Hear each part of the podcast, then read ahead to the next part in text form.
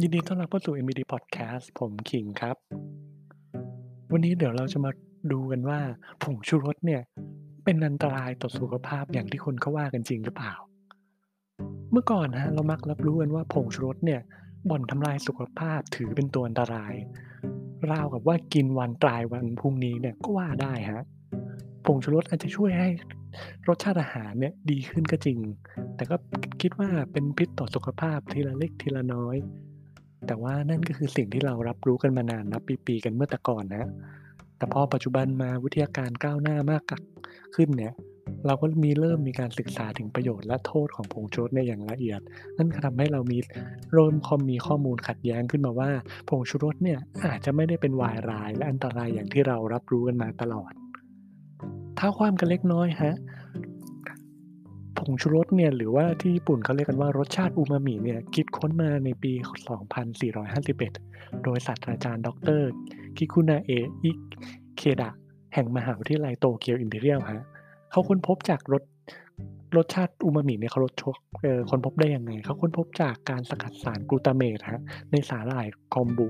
แล้วก็พบว่ามันมีรสชาตินี้อยู่นั่นเองที่รสชาติที่คืออูมามินั่นเองครับ ต่อมาฮะ ทำไมคนก็ถึงเชื่อว่าผงชูรสอันตรายกัน มันอาจจะมีสาเหตุมาจากตัวนี้ครับ แต่ก่อนมีการศึกษาวิจัยความเกี่ยวข้องกับกูตาเมตกับระบบเซลล์ประสาทสมองว่ามันมีความเกี่ยวพันยังไงช่วยให้พัฒนาสมองหรือเปล่า หรือมันไปช่วยทำลายสมองกันแน่ ซึ่งวิธีการทดลองครับ เขาทดลองฉีดกูตาเมตตัวเนี้ย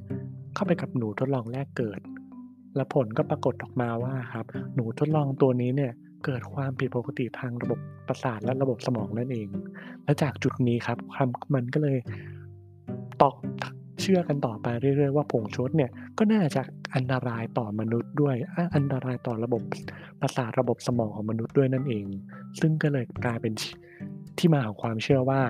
กินผงชูรสมาก อาจจะเป็นอันตรายต่อสมอง และปัจจุบันนี้เห็นว่าก็ยังไงกัน ผงชูรสเนี่ยมันเกิดมาจากวิธีการทำนะมันเกิดมาจากกระบวนการหมักอาหารตามธรรมชาตินี่แหละครับ อย่างเช่นกากน้ำตาลอ้อยหรือน้ำตาลมาจากแป้งมันสำปะหลัง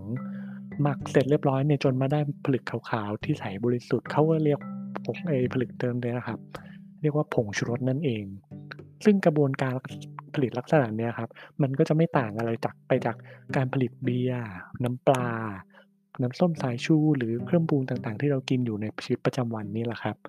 มันก็ถือเป็นเครื่องปรุงแต่งรสชาติอาหารอย่างหนึ่งที่สามารถเราสามารถรับประทานได้ แล้วข้อมูลเพิ่มเติมก็คือผงชูรสเนี่ยก็มีกลูตาเมตครับซึ่งกลูตาเมตตัวนี้ถ้าไม่รู้ มันจะเป็นตัวของกรดอะมิโนชนิดหนึ่งครับที่พบได้ในน้ำนมแม่อ่าอธิบายเพิ่มขึ้นครับผงชูรสเนี่ยแต่ก่อนเราเข้าใจเราก็ได้รับรู้กัน กันไปแล้วว่า ถูกตีตาหน้าว่าเป็นตัวอันตราย ตัวทำบ่อนทำลายสมอง แต่ก็มีข้อมูล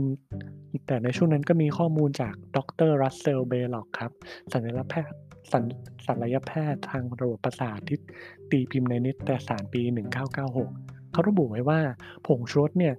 ถ้าไม่ได้รับเข้าสู่ร่างกายมากเกินไป ก็จะไม่ได้ก่ออันตรายใด ๆ ครับ เพราะกูตาเมตในผงชูรสนั้นเนี่ย ส่งผล ต่อระบบประสาทไม่รุนแรงนักเมื่อเข้าสู่ร่างกายครับ และยิ่งไปกว่านั้นของเหลวในร่างกายเนี่ยก็จะทำการย่อยสลายไอ้พวกกลูตาเมตที่ได้รับเข้ามาครับ มันก็จะย่อยสลายออกไป ซึ่งผลก็คือไม่ส่งผลเสียต่อร่างกายครับ หากหากไม่ได้รับในปริมาณที่มากเกินไป ปริมาณที่มากเกินไปคือ ร่างกายขจัดออกไม่ทันนั่นเองครับอ่านั่นเอง ดรรัสเซลเบล็อกนี่เขาพูดว่าอย่างนี้ครับรสผงชูรสเนี่ยไม่อันตรายอย่างที่คนหลายคนเข้าใจครับ เพราะเมื่อเรารับประทานผงชูรสเข้าไปในทางทางที่ท้องว่างสมมุติแล้วกันนะครับ รับประทานเข้าไปเลย ทานเข้าไปตรงที่ท้องว่าง สุดท้ายร่างกายเขาจะขับออกมาได้ตามระบบขับถ่ายปกติของเรานั่นแหละครับ ขอแค่ว่าเราอย่ากกินเกิน กินเกินที่ร่างกายเนี่ยขับถ่ายไม่ทัน หรือกินเกินปริมาณนั่นเองครับ ทั้งนี้อาจจะมีอาจจะอย่างที่เราเคยเคยรู้เคยเห็นกันมาบ้างว่าบางคนอาจจะมีการแพ้หรือบางคนอาจจะมีการทานมากกว่าปกติเนี่ยอาจจะมีลักษณะของอาการลิ้นชา ชาที่ปาก ชาที่ลำคอ หรืออาเจียน หรือคลื่นไส้จน หรือแพ้อาการแพ้รุนแรงจนต้องเข้าโรงพยาบาลมันก็ก็มีบ้างครับ แต่ว่าลักษณะของอาการแบบแพ้น้อยๆหรือชาลิ้นชาลำคอเนี่ยประมาณ 2-3 ชั่วโมงก็จะดีขึ้นเองนั่นแหละครับอา และในฐานะโฮสต์ของวันนี้ ผมหวังว่าผมจะช่วยเคลียร์เคลียร์ความเข้าใจเกี่ยวกับผงชูรสไม่ได้ให้ไม่มากก็น้อยนะครับ และในฐานะโฮสต์ของวันนี้ ผมก็หมดหน้าที่แต่เพียงเท่านี้แล้วครับเอาไว้เจอกันใหม่ครั้งหน้านะครับ สวัสดีครับ